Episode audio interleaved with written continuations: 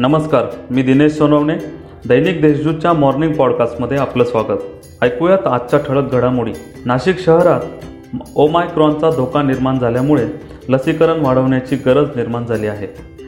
नागरिक याकडे दुर्लक्ष करीत असल्याने प्रशासनातर्फे आता नो व्हॅक्सिन नो एंट्री हा उपक्रम येत्या तेवीस डिसेंबरपासून राबविण्यात येणार आहे. शहरात सध्या लसीचा पुरवठा मुबलक प्रमाणात असून नागरिक लसीकरणाबाबत उदासीन दिसून येत आहेत. काहींची तर लस घेण्याची इच्छाच नसल्याचेही दिसून आले आहे. त्यामुळे आपण आता लसीकरणात राज्यात बावीसव्या क्रमांकावर पोचलो आहोत. परिणामी जिल्हा लसीकरणामध्ये मागे पडत चालला आहे. याआधी लसीकरणाचा वेग चांगला होता. पुन्हा वेग वाढविण्यासाठी काही सक्तीच्या उपाययोजना करता येतील का? यामध्ये आता शहरात नो वॅक्सिन नो एंट्री या उपक्रमाचा निर्णय घेण्यात आला आहे.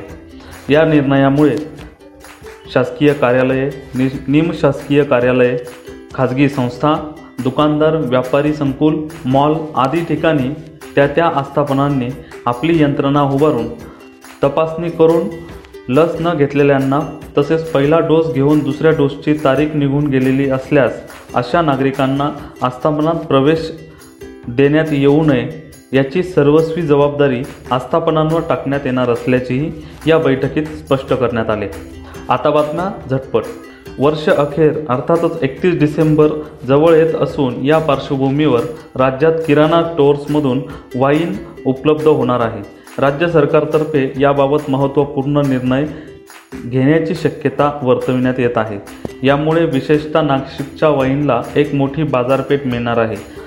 त्यामुळे वाईन उत्पादकांमध्ये समाधानाचे वातावरण आहे. पेट्रोल व डिझेल दरवाढीमुळे वाढत्या महागाई विरोधात महाराष्ट्र निर नवनिर्माण सेनेतर्फे आज दुपारी दोन वाजता पक्षाच्या मध्यवर्ती कार्यालयापासून जिल्हाधिकारी कार्यालयापर्यंत शांततापूर्ण मोर्चा काढण्यात येणार आहे. यावेळी जिल्हाधिकाऱ्यांना निवेदन देखील देण्यात येणार आहे. हर्सूलसह परिसरातील गावातील सततच्या पाणी टंचाईवर मात करण्यासाठी खासदार हेमंत गोडसे आमदार हिरामन खोसकर व जिल्हा परिषद सदस्या रूपांजली माळेकर यांच्या पाठपुराव्याला यश आले आहे. शासनाने जलजीवन मिशन योजनेअंतर्गत राज्यातील साठ पाणी पुरवठा योजनांना मंजुरी दिली असून यामध्ये हर्सुल गटातील चिंचवडसह सहा गावांचा समावेश करण्यात आला आहे. यासाठी तेरा कोटी रुपयांच्या निधीला मान्यता दिली असून येत्या काही महिन्यात या योजनेच्या कामाला प्रारंभ होणार असल्याची माहिती जिल्हा परिषद अध्यक्षा रूपांजली माळेकर यांनी दिली. सिन्नर तालुक्यातील बेचाळीस शाळातील व्यवस्थापन समित्यांचे दोन दिवसीय प्रशिक्षण शिबिर नुकतेच पार पडले. सेव्ह द चिल्ड्रन्स तर्फे हे शिबिर आयोजित करण्यात आले होते.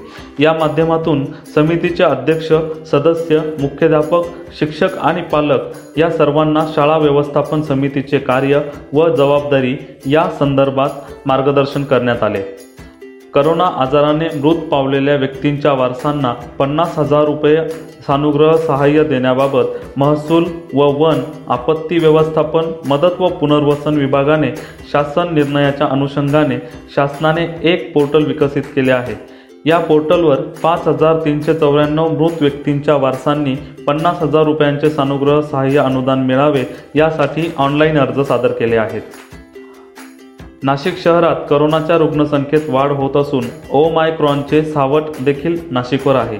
राज्यात ओमायक्रॉनने पाय पसरायला सुरुवात केल्यामुळे नाशिक प्रशासन सतर्क झाले आहे.